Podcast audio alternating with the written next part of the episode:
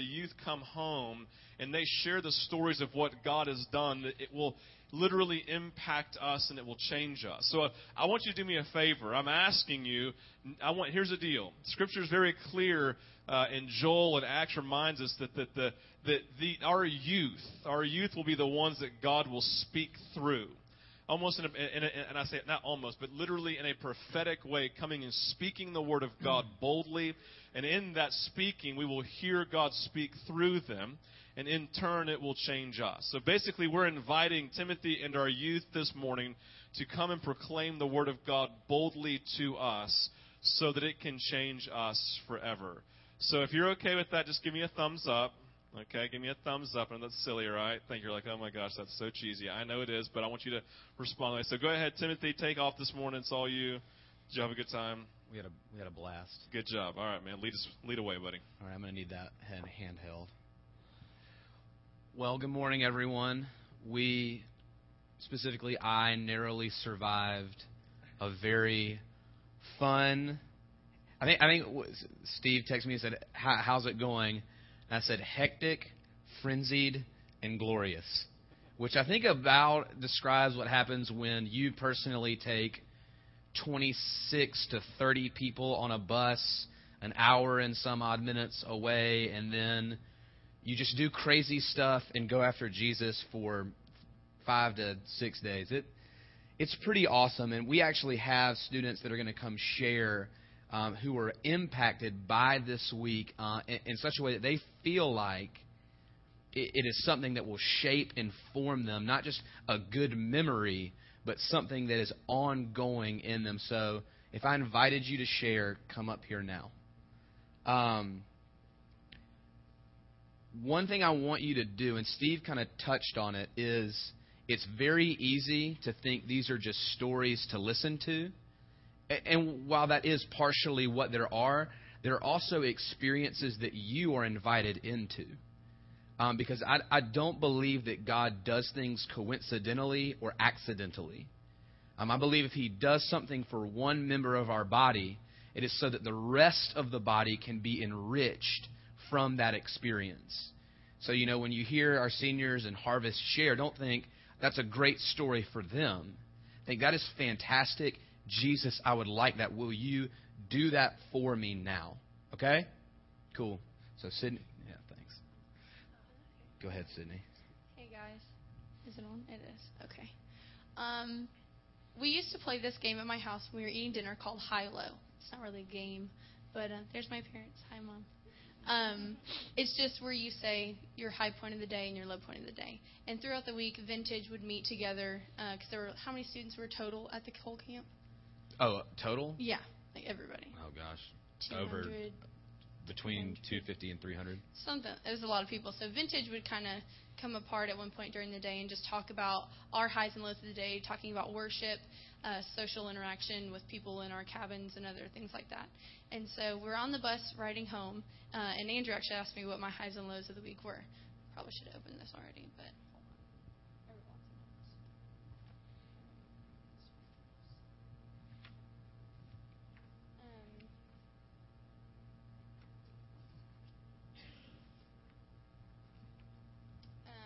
the funny thing is, is that my high and low are kind of the same thing.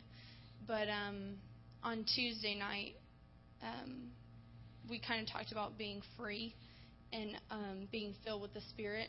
And um, he, uh, the pastor Mark Fritchman, mm-hmm. that's his name. Um, he was talking about how Jesus emptied himself of his rights as God. I think that's in Romans where he talks about how he laid that aside so that he could embrace humanity just like we are. Uh, and he emptied himself and was filled with the Spirit as he was baptized the way that we can be. So it wasn't that he he's Jesus and he got the Holy Spirit also, but he emptied himself and filled us just the way that we can. So he wasn't more filled or had more of an ability than we can. And so I just thought that was so amazing. And I was just weeping just as he was speaking. It wasn't even the music was going and we were worshiping. He was just speaking. And it just hit me that Jesus said, We will do even more great things than he did through that spirit, the same spirit that he was given. And that was just amazing to me. And also, something else that he mentioned through that um, he talked about waiters, like people who serve people at um, at restaurants. They don't just sit around and wait for people to get their food. They're serving while they're waiting, and I just thought that was so awesome. That was just a little free thing, but um, and so that was my high was to realize that we have the same spirit that he had and we can do even greater things, which is totally mind blowing. Um, but also my low was that I didn't feel like God had like physically touched me or spoken anything specific about my the camp was called the calling, and I didn't feel like He told me this is the calling on your life. Um, and so we all have this call to be um, Christ followers and to love God and to love other people and to make disciples, but I don't know my specific calling yet. Um, and so it was really a low that I didn't have that experience yet, but I know that um, either the Shekinah glory that we just sang about can either come in a moment and it's amazing, and I haven't experienced that yet, and I'm so excited for it to come eventually, but it also comes in small steps that you grow over the years and you see little glimpses and it's ju- it's the same glory it's the same presence but it just doesn't all come at one time so there it is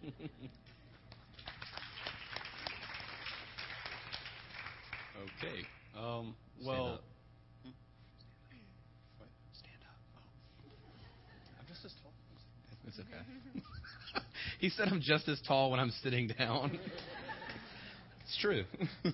Um, okay. Well, for those of you who know me, I'm really over analytical and I overanalyze everything. And that actually leads to a lot of worry about everything that's going on.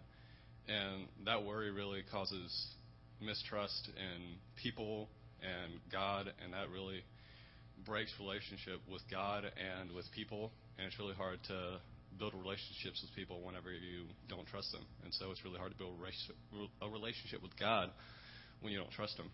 And this week He was really just working with me in that and um, breaking that and um, bringing just about a peace like I had never thought about before.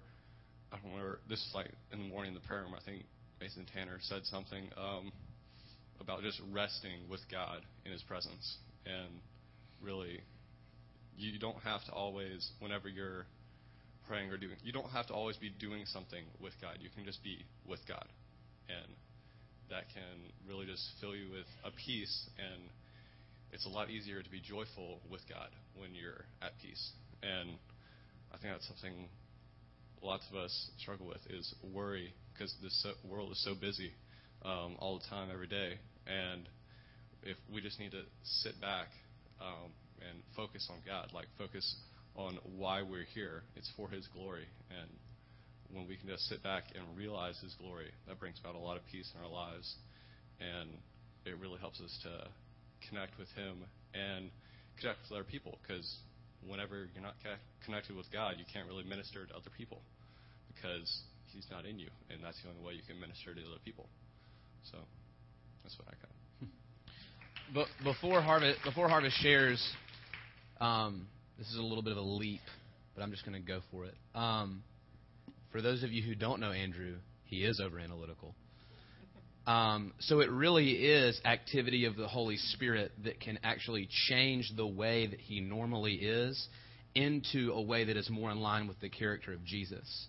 Um, so what I want to do, if you're if you're willing, if you are similar to Andrew in that uh, you find yourself a lot of times being bogged down in like the hectic nature of life. Like you find it very difficult to say, "Here, Jesus. Here's my day. Here's my job. Here's my salary. Here's my family. Here's my house. Here's my car. Here's all of this stuff." And I'm just going to rest in the fact that your perfect love and your grace and your mercy will sustain me. If you have a difficult time trusting Jesus and it leads to you feeling distant from Him or feeling overwhelmed with life, um, I think we could we could go ahead and pray for you right now. So if that's you, if that describes you, will you raise your hand? All right. If you see somebody with a hand raised around you, look around. Look around. If you see somebody with a hand raised around you, go to them right now. So keep your hands up. Keep your hands up.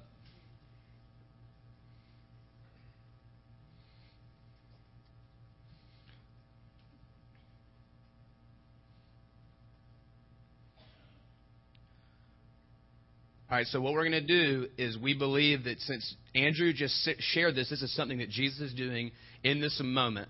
This is a special moment for these people where they were we will actually experience freedom from this. So I want you to go ahead and pray right now for them out loud that Jesus would do the same thing and free them from worry, free them from anxiety, free them from pressure and allow them just to rest. So go ahead and go for it.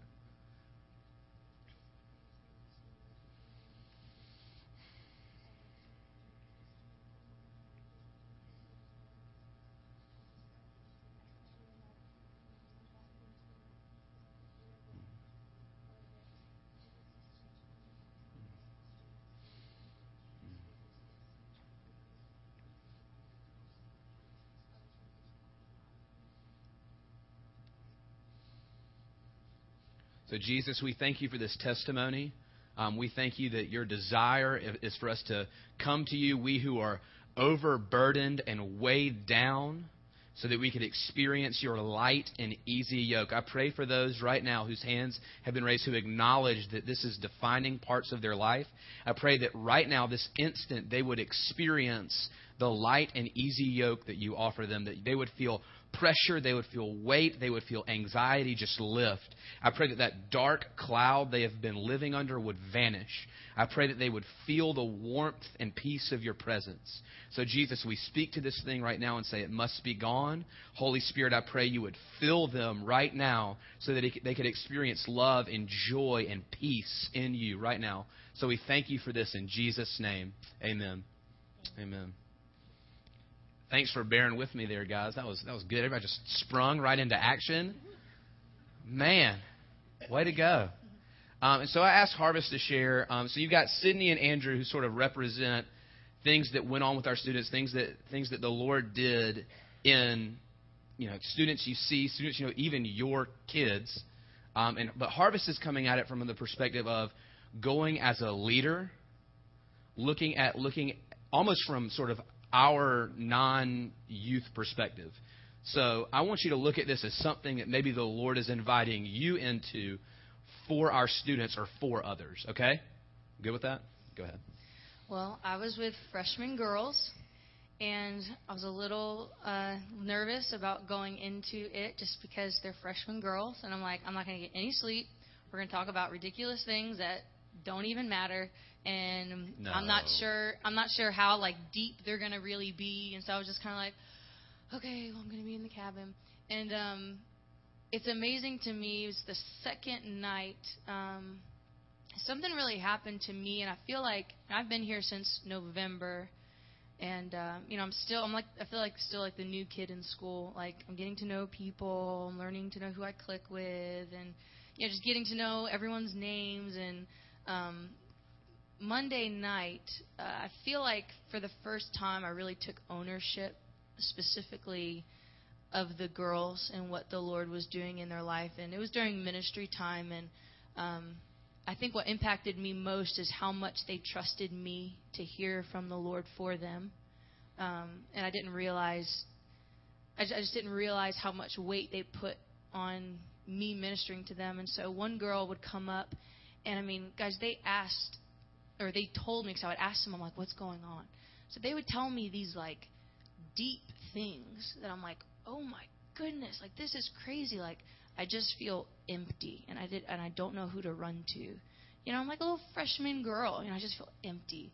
Um, you know, another one, you know, trouble at home that's happening, and she's just broken. She's like, I just don't know what to do anymore because of, you know, parent stuff. You know, she's caught up in the middle of it um, a lot of them were just like, I want to feel God. Like, I really want to feel Him. I'm sitting there and I'm hearing what's going on, but it's just going in and out. And she's like, and and my heart in me, like, it wants it so bad, but I just don't feel anything. And everyone else is getting touched, and and I want to feel it. And I'm like, that desire alone inside of you is the Spirit at work, even though you don't feel the desire to feel comes straight from Jesus.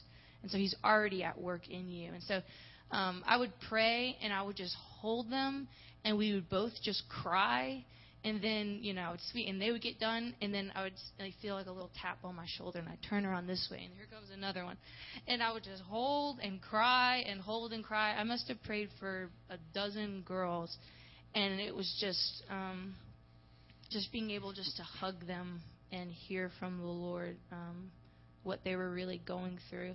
Um, it was just an amazing experience for me. Like I felt like a mama, you know, like I'm only 23 and just hold like I felt responsible for them, like responsible for their walk in the Lord and the weight that came on me of you know, one of the girls I had a very specific word for and she shared she was in my cabin and she shared even afterwards, she's like, I heard I heard God's like God spoke to me for the first time. You know, and it was through just two words that I had said. And she's like, I've never heard God like no one's ever prayed for me before, like like that, and said God said this, and it, you know it was very dramatic for her. It changed her. She's like, I heard from God. You know, so just the weight that they put. I didn't even know they were looking at me that way, but the weight and uh, the responsibility that comes with just being over these little girls, it was just like, oh, they like me more than I thought they liked me. You know what I'm saying? True. I like you more than I, you think I like you too. Thanks. Awesome. Well, thank you all very much for sharing. Um, so yeah, do that. There you go. Um, I'm just going to stay down here. Is that okay with y'all? Like, are y'all okay with that? I don't need to be up up here. Is that all right? Um, so I was telling Steve when we got back that sort of at camp I was operating on three levels. Um, one, the first level, I, I was receiving things, understanding things, processing things, just for myself. Like Jesus, what are what do you have for me? Like I understand that practically I'm here because this is part of my job, and I'm responsible for things here, and responsible for people here. Um, but what do, you, what do you have for me in this? What is what is the thing you want to do in my life? The thing you want to say to me? The thing you want to lead me to? That, that's refreshing, that's empowering, that's equipping for me.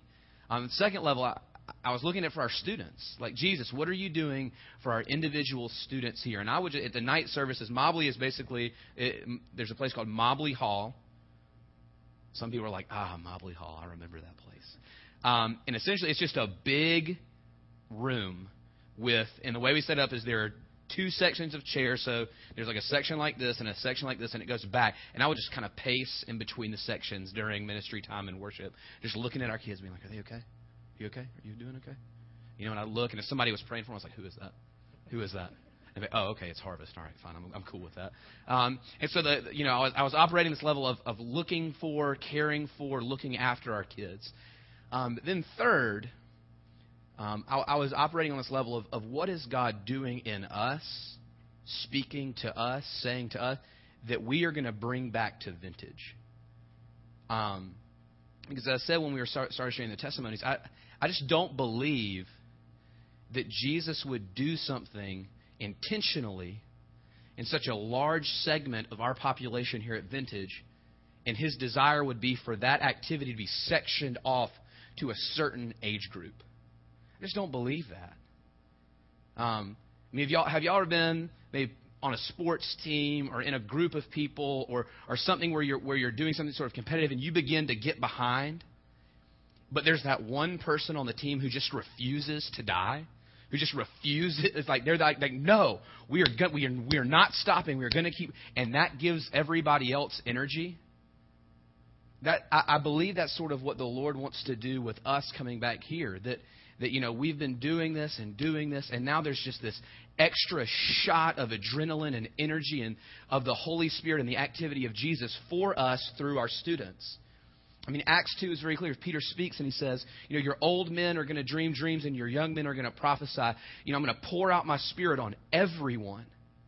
And so, a mark of the Holy Spirit being active in our church is that generations are brought together to experience the Holy Spirit maybe in different ways, but to the same end, which is the glory of Jesus and the blessing of the people around us. And, and the camp was called the calling. Um, and, and the, the scripture that it was based off was Ephesians 4.1. It says, Paul says, I urge you therefore, as a prisoner of the Lord, to walk in a manner worthy of the calling you have received.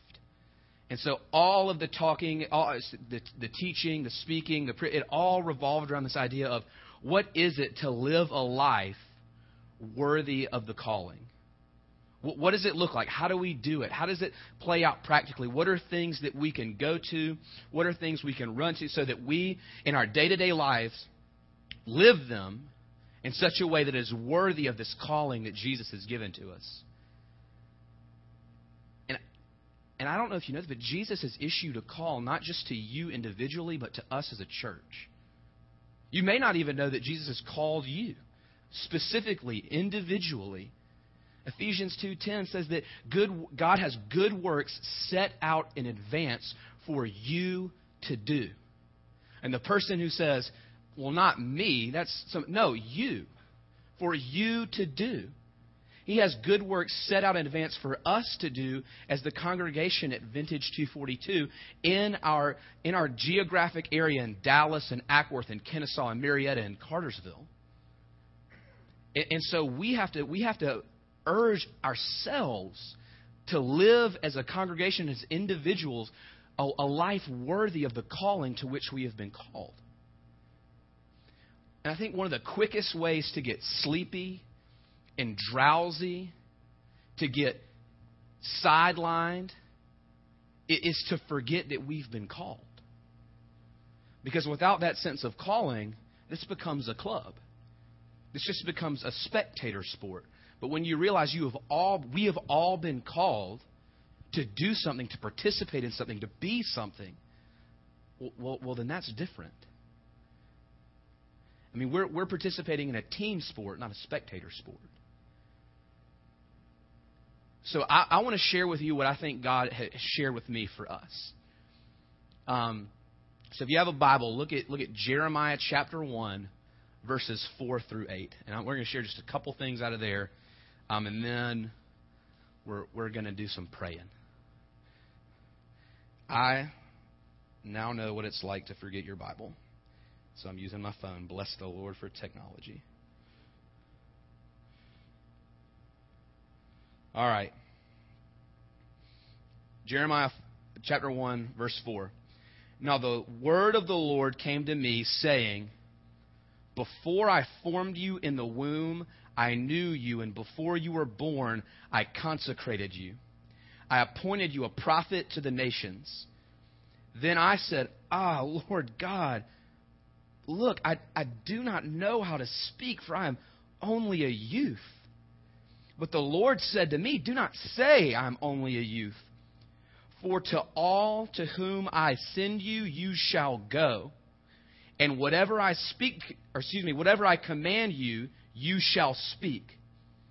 And do not be afraid of them, for I am with you to deliver you, declares the Lord.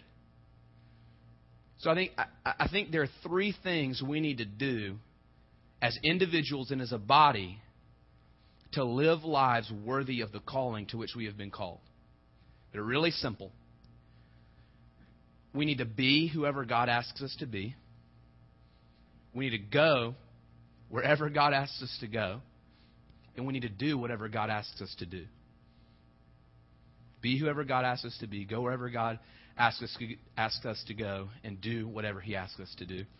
Um, we see that, that Jeremiah disagrees with who God says He is.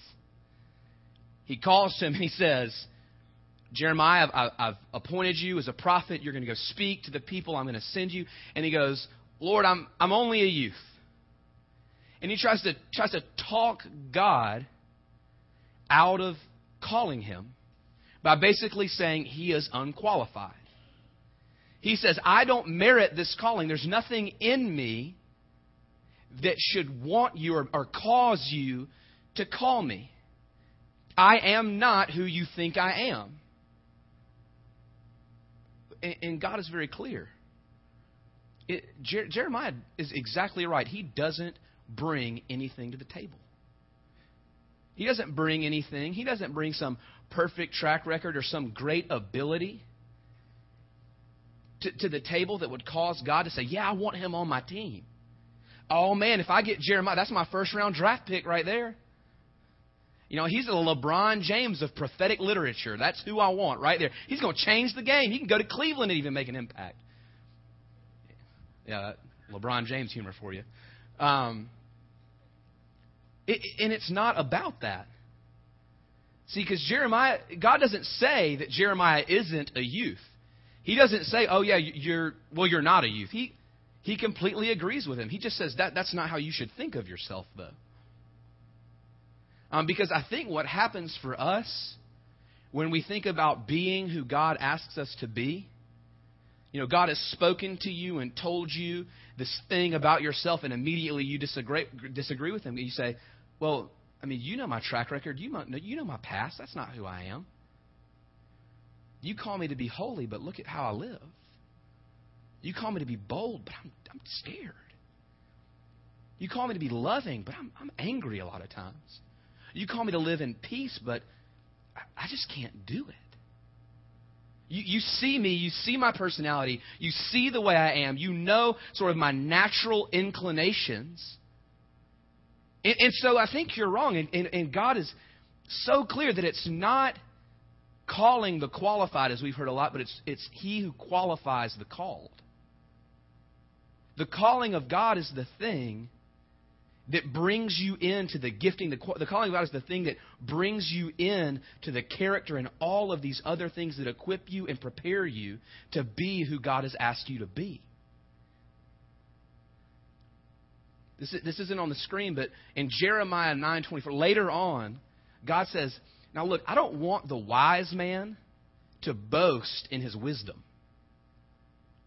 I, I don't want the strong man to boast in his strength. The one who boasts should boast in this, that he knows me, the Lord." So he says, the thing you think you bring to the table isn't, isn't even a thing I value. Your ability, you know, Jeremiah, your ability to speak, your ability to even hear from me isn't the thing that brings value to you. Isn't the thing that qualifies you for the calling. The thing that qualifies you for your calling is knowing me. That's it. Notice it just says, and the word of the Lord came to me in God's power and His desire and His own choosing, He intersects Jeremiah's life to call him and to appoint him. Not because Jeremiah had superior character or ability, because God wanted to. Like you, you, you have to get out of this thing of disagreeing with the desires of God for who you are in your life, in circumstance, It's your, at your job, in your family, in your circle of friends, and in your circles of influence, because God has placed something on you and will form the character in you. God, he, uh, Paul says, you know, work out your salvation with fear and trembling. Why? Because it is God who works within you to will and to work for his own good pleasure. Not because there's something great in us, but because He's great and desires for us to be with Him. So we need to be who God, whoever God asks us to be. And we need to go wherever God asks us to go. He says, and you will go to those who I send you. That, that's something we need to grasp really firmly that our calling when the calling of God comes into our life, it's not stagnant. It doesn't stay still. The call of God is always marked by the word go. Adam and Eve, go, be fruitful and multiply. Abraham, go to the land I will send you. Woman who's caught in adultery, daughter, go and sin no more. Woman who comes and weeps on Jesus' feet, Go, I tell you, your sins have been forgiven. The apostles, go and make disciples of nations. He never says, just stay where you are, hang out, it's cool. He's saying go. Why? Because we are compelled. Jeremiah compares it to a fire shut up in his bones. Like, I know if you've had any experience with Jesus, you know that moment when something gets inside of you and you're like, oh, if this doesn't come out, I'm going to explode. If you, if you have ever, just even in the slightest little bit, interacted with him, encountered him, had him speak to you, you know it, it does something inside of you. And you can't, you can't just stay still. We can't just stay where we are. We can't just stay in this building. We can't just stay in our houses. So I ask you, who is God sending you to? Where is He telling you to go? Because if you've heard the call, I guarantee you He's asking you to go somewhere. Or, or maybe more importantly, to someone. Has he, asked, has he asked you to go to your neighbor? Has he asked you to go and reconcile with a family member? Has he asked you to go to your children or go to your spouse? Has he asked you to go to vintage and serve? Has, has he asked you to go to some urban area and be an agent of renewal and transformation? Has he asked you to go to your child's PTA meeting? Has he asked you to go to Camp Adventure? Has he asked you to go to some area far flung across the world where people don't speak English and there's no air conditioning or ice cubes? Has he asked you to go? Where is he telling you to go? Because I'm telling you, if you've heard it and you haven't done it, you'll be miserable until you do. Look at Jonah. Jonah hears the call of God, flagrantly disobeys almost gets these guys on a ship killed, ends up getting swallowed by a huge fish and spit up anyway where he's supposed to go. So I'm telling you, if God has asked you to go somewhere, called you to go to someone, until you go, you'll be miserable. So why not go wherever God asks you to go? Also, we need to do whatever God asks us to do. Because our, our calling, just as it's marked by going, it's also marked by action. It's marked by doing things. James says, if you, you show me your salvation, your faith by what you believe, I'll show it to you by what I do. This isn't saying we earn something. It's saying that our faith, the calling that God has placed in us, is so powerful, is so active, that we can't call it the calling of God. We can't call it His activity until it is propelling us, compelling us to do something.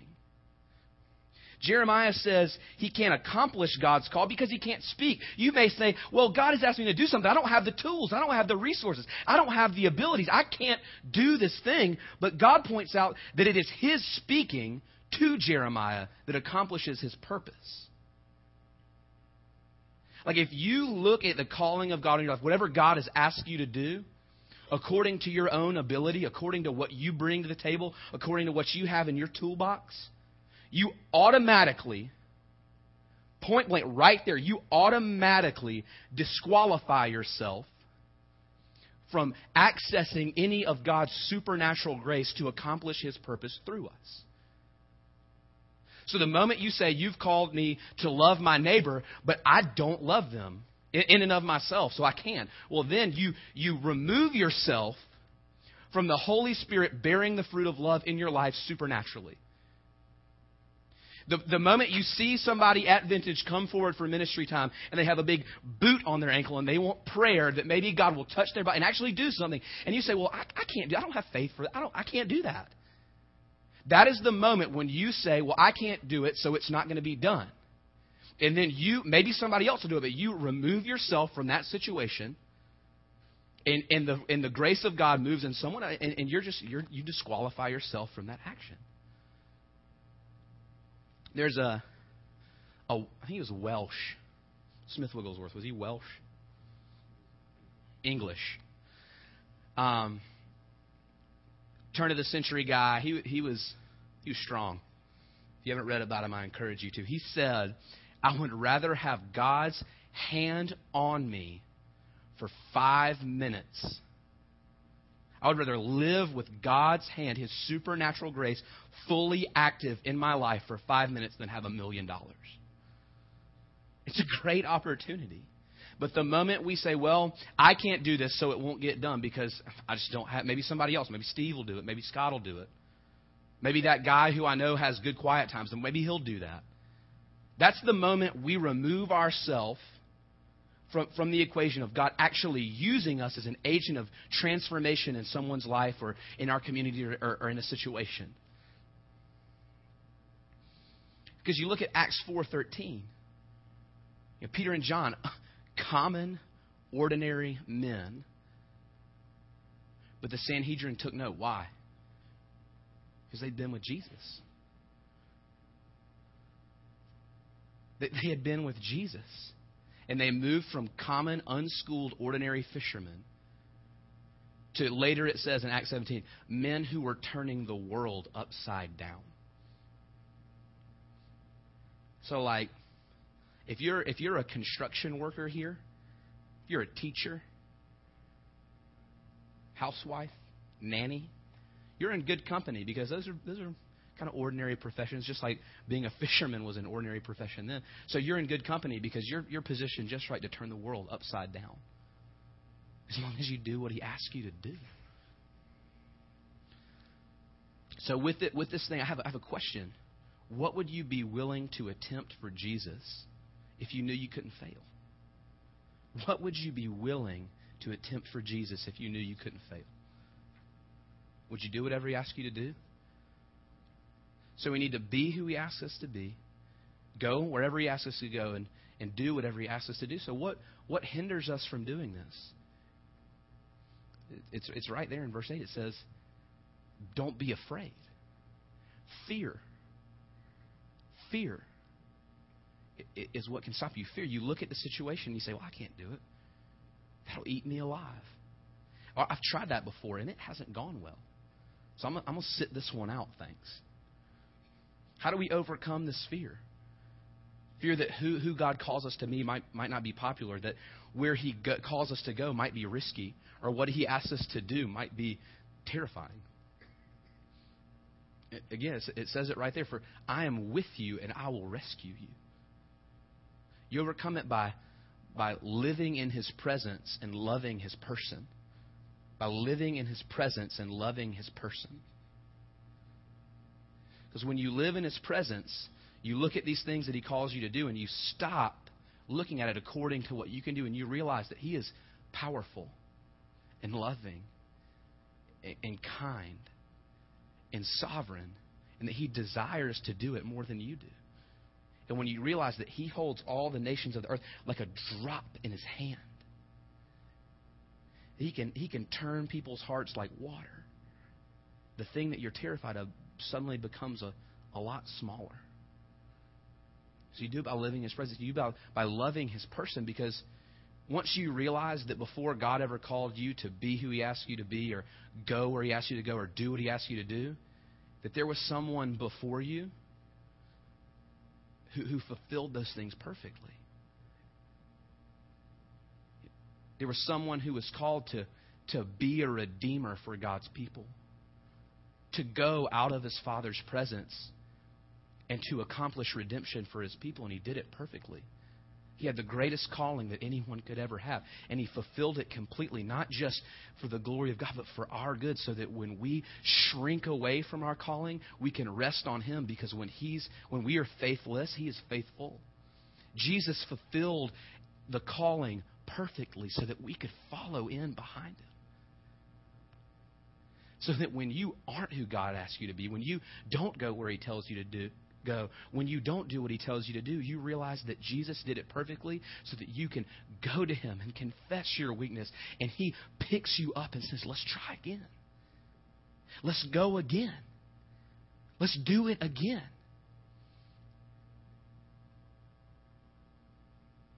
A long, a long time ago, there was a missionary named C.T. Studd. He had a wife named Priscilla.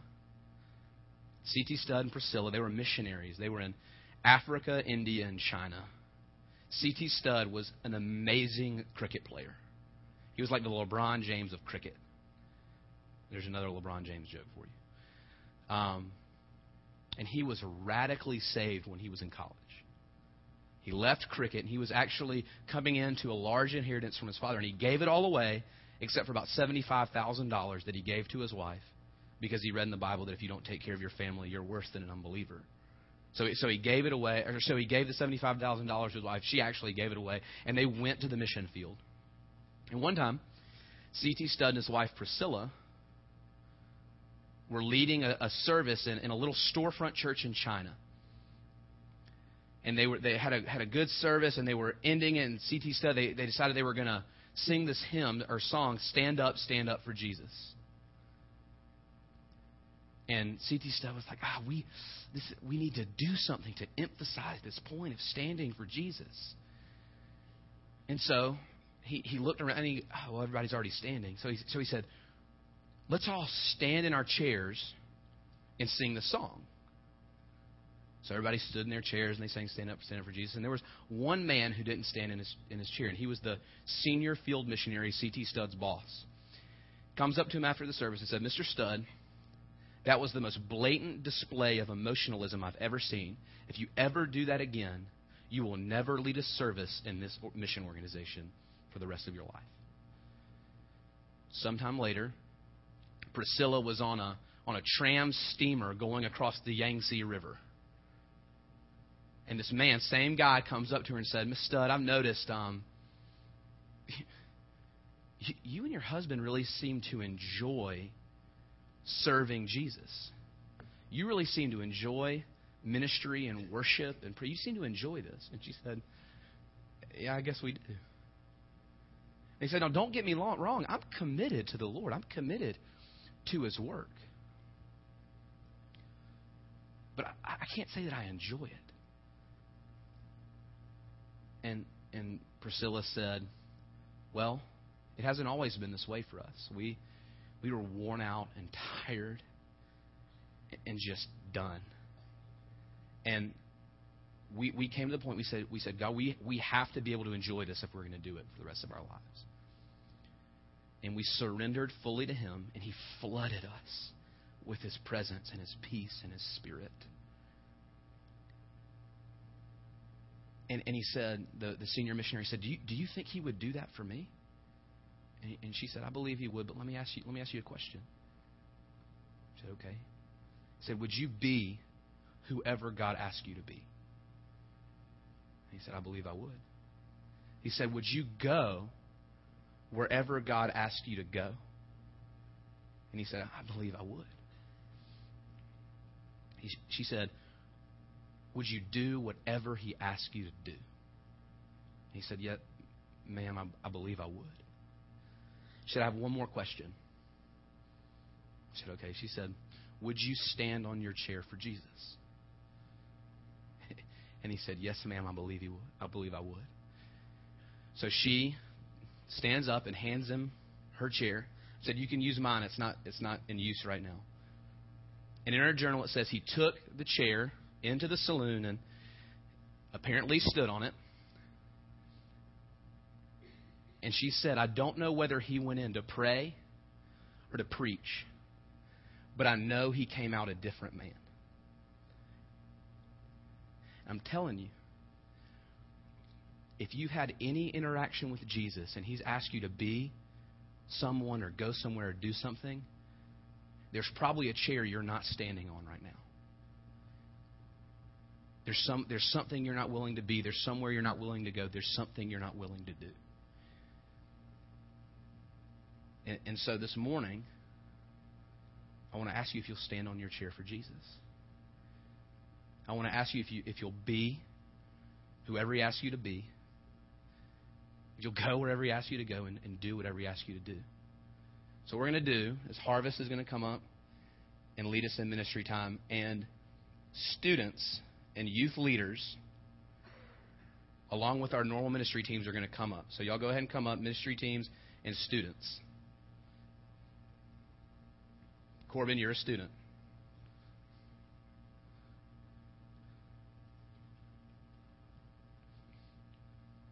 And here, here's the invitation for ministry time.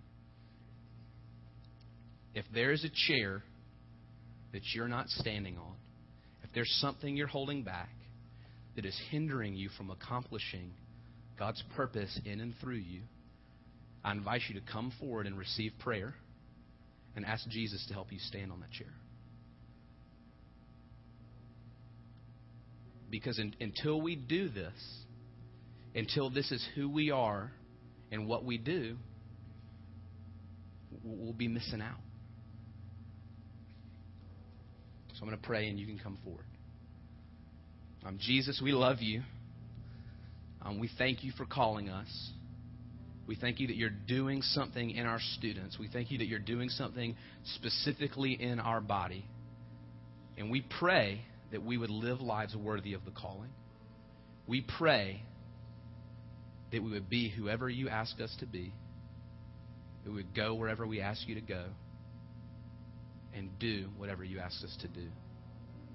So we love you, Jesus. In your name, amen.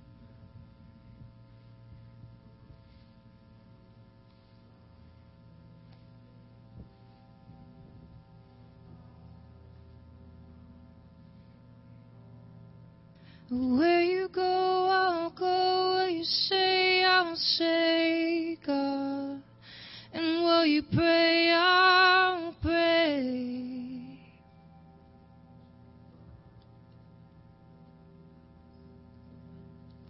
Where you go, I'll go. Where you say, I'll say, God.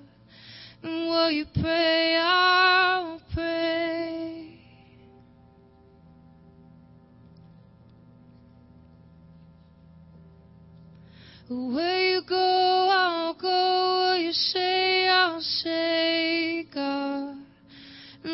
You pray.